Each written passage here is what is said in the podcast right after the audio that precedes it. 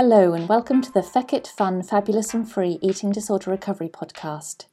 I'm Helly, and I'm here to provide regular bursts of information and inspiration, some neuroscience applicable to eating disorder recovery, perhaps a few rants, but otherwise lots of positivity with a bit of a Feckit attitude, some fun, and a sprinkling of fabulousness to help everyone find freedom in recovery.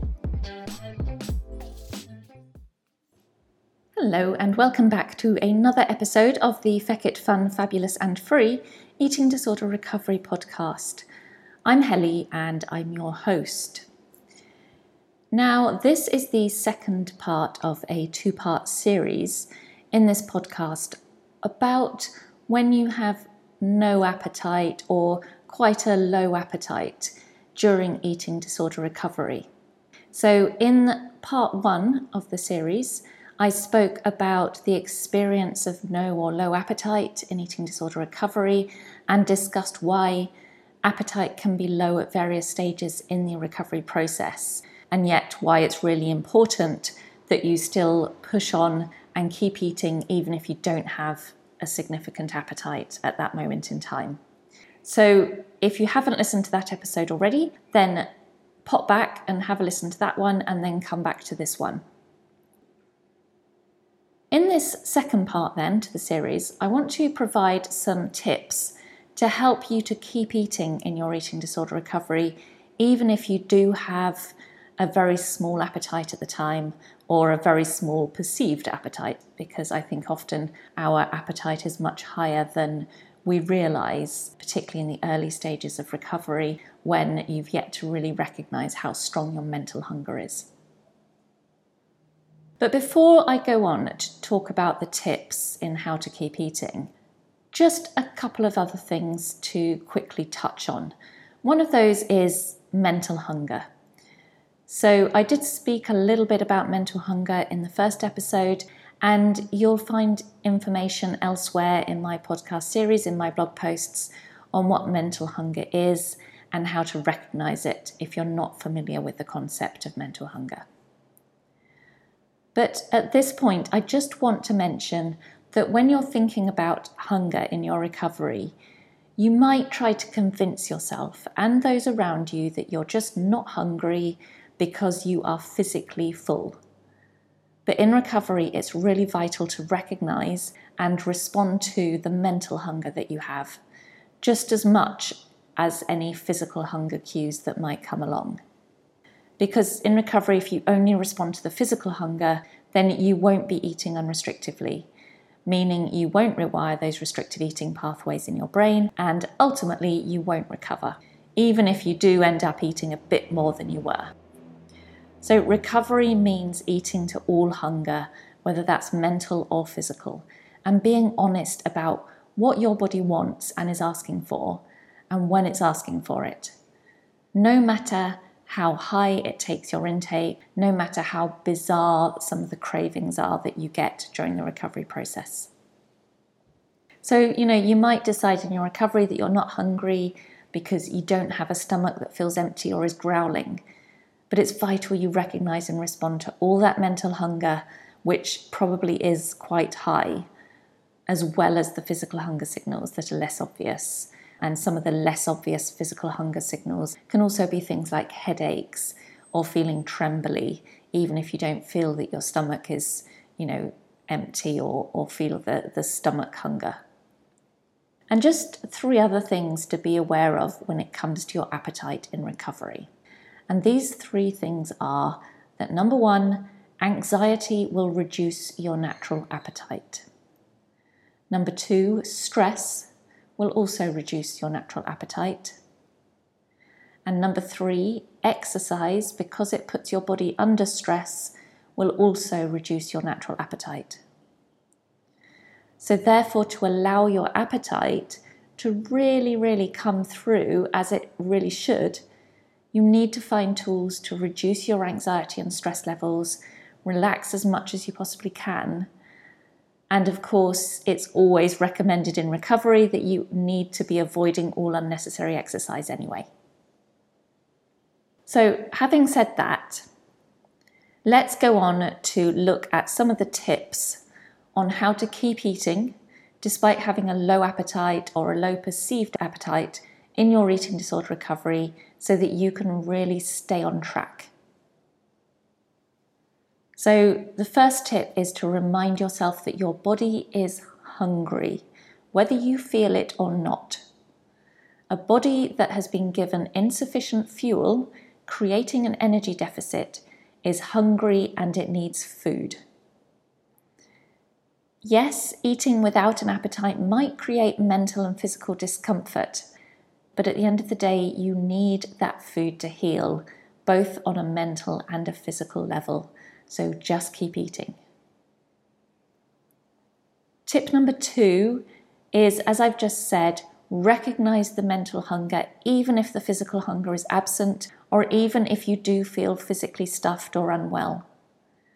The thoughts of food, the food seeking behaviors, so by that I mean things like shopping, recipe checking, meal planning, all those good things, the keeping busy to avoid eating, the noticing what other people are eating, and the wondering if it's time to eat yet. All of these things are signs of mental hunger and that your body needs food, even if your physical hunger is low. So remind yourself that a brain that is satiated does not guide you to food thoughts because it finds other far more interesting things to think about and to do. So if your brain is guiding you to food, it's for a reason, and that reason is it wants you to eat. The next tip is to always have a baseline minimum that you eat every single day, no matter what your appetite is. And keep that minimum there, but always be aiming to exceed it by a long way every day. And when I say have a baseline minimum amount that you need to be eating every day, I don't mean by that that you need to have a meal plan or a calorie amount please don't start counting calories if it's not something you do at the moment. And if you do, then you need to find ways to stop that. I mean a baseline high amount of food that you know you need in order to keep well and to keep yourself in recovery. And for most people, if not everybody, this looks like very dense foods at least every two to three hours, usually a lot more frequently than that, no matter what. So keep that baseline minimum Eat that every single day, no matter what your appetite is. The fourth tip is when you do have any inkling of hunger, whether that's physical hunger or mental hunger, eat as soon as it hits, no matter what time of day it is or night it is. Because the more you can do that, the more you can respond to that hunger, the sooner your body is going to trust that sending you hunger signals is a worthwhile exercise because finally it recognizes that you're responding to those hunger signals. And then it's going to allow your appetite to come through to that level that it always should have been really quite high. And next, when your hunger is low, aim for energy dense foods. And yes, they will be the ones that are terrifying, but that's also kind of the point for the sake of your recovery and for the sake of rewiring. So if you feel like your hunger is low, eat good, highly dense, but low volume foods. And by that I mean things like really rich ice cream, proper chocolate, chips, crisps, donuts, cheese. Add butter and oil and cream to things. Really make the food you are eating as dense as you possibly can. So do everything you can to add energy to what you're eating without adding extra bulk so that your body still gets the energy that it so desperately needs. And as I've said before, if you can get that energy on board, hopefully that will then help to stimulate your appetite and it's also going to help your digestion. So, as the last tip alluded to, you also need to avoid the filler, bulky, fibrous foods that your eating disorder probably loves, but your belly doesn't especially as you need to be consuming so much more in terms of energy and fat and other good things like that in recovery. Here I mean avoid the fruit, the veggies, the cereals that are all bulky, harder to digest, and have very little true energy value to them. You can eat these things again when you're recovered, but at the moment, while you're going through the recovery process, the really energy dense foods that aren't as bulky are your best friend.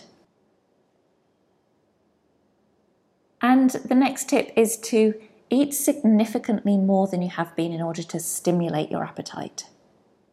So, in the first episode, I discussed how the body will switch off your hunger signals if it perceives that it's in an environment of food scarcity and that hunger often needs to be ignited with more food. So, if you have an ongoing low appetite in recovery, it's very likely that you're still not eating enough for your body to trust you enough that the famine really is over. And so it's not going to rev up your hunger engine until it can really trust that there's food available if it does send those signals through. And it might feel like you're eating enough at the moment because you're eating more than you were. But if you're not getting the hunger, there's no harm in pushing your intake consistently higher than it is at the moment and just see if it doesn't kickstart your hunger properly when you do do that. And the next tip is to recognize that anxiety exercise, and stress all cause low physical appetite because they put the body into a stress response mode where you're releasing more adrenaline, which is an appetite suppressant. Now, this is a basic survival response for the human body because a stressed person needs to prioritize escaping the danger that's causing the stress and escape it and not sit down and eat. But unfortunately, in eating disorder recovery, if your stress and anxiety is triggered by food, then sitting down to eat is exactly what you have to do despite the blunted appetite in order to make sure that in future food becomes less terrifying and will start to reduce the likelihood of you developing a stress or anxiety response whenever you look at a donut. And with that, exercise also kills your appetite for the same reasons that stress and anxiety do. So, to our caveman brain, the reason a person would have been out running or engaging in significant exercise would have been to escape danger. So, exercise puts the body back into that adrenaline pumping stress response mode, which will blunt your appetite. You shouldn't be exercising in recovery anyway, and you'll find that if you allow yourself to sit down rest and relax and find ways to feel less anxious when you do so, that actually your appetite is very likely to become much higher when you do. Then there's the good old things like hot water bottles, belly massages, and wearing elasticated waists. Deploy all those good old tools to help you when you're feeling physically stuffed and bloated or have stomach cramps Use these tools and then keep on eating. The stomach discomfort won't last forever, but while your stomach is adjusting to more food, it can be quite uncomfortable, but you can get through it. And the final thing is that if food has become less exciting or enticing in recovery, it's probably because you've allowed yourself to fall into a rut of what you eat and when you eat even if it is much more than you were eating before. So make sure that your recovery and what you're eating is constantly evolving. And I did a podcast episode a couple of episodes back about making sure that you are always keeping your recovery evolving, keeping it moving forwards. So have a listen to that one. Keep your recovery evolving. Take the time to reflect on what you're eating now where the fear and avoidance still arises, and just keep shaking your recovery up so that you're constantly facing new challenges, facing new foods, facing new eating situations, and keeping your recovery moving forward. And I can guarantee that if you are constantly giving it a good shake up, constantly finding new ways to push into recovery, that it will keep things interesting to your brain and you won't get bored and switched off by food in the way that you might think that you are at the moment. At the end of the day, eating disorder recovery means forcing yourself to eat when you don't feel like eating, and even when you feel physically unwell. Because if you want to get recovered and sustain your recovery long term, this is a skill you really need to acquire and become quite an expert in. Hunger in recovery can be a luxury, and if you have hunger, let it take you as far as it possibly will. But when your hunger isn't there, you don't get to eat less or not eat. You have to eat as much as you possibly can, no matter what, or the eating disorder will use that low appetite as a powerful weapon against you recovering. And then you'll still be listening to podcast episodes like this in another couple of years, and I wouldn't wish that upon anybody. At the end of the day, recovery can't go wrong if you eat a lot of food, no matter what. So just keep eating. I hope that's been helpful, and one or two of those little tips were things that you can take forward into your recovery.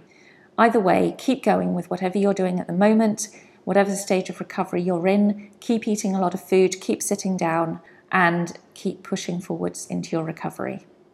I'm Helly. If you want to know more about me, you'll find me on hellybarnes.com, and otherwise, I'll speak to you in the next episode. Bye. Thank you for listening to the Feckit Fun, Fabulous and Free Eating Disorder Recovery podcast. Don't forget, eating disorder recovery doesn't have to be boring and doesn't have to be serious. Now go and grab yourself some food and have a fabulous rest of the day.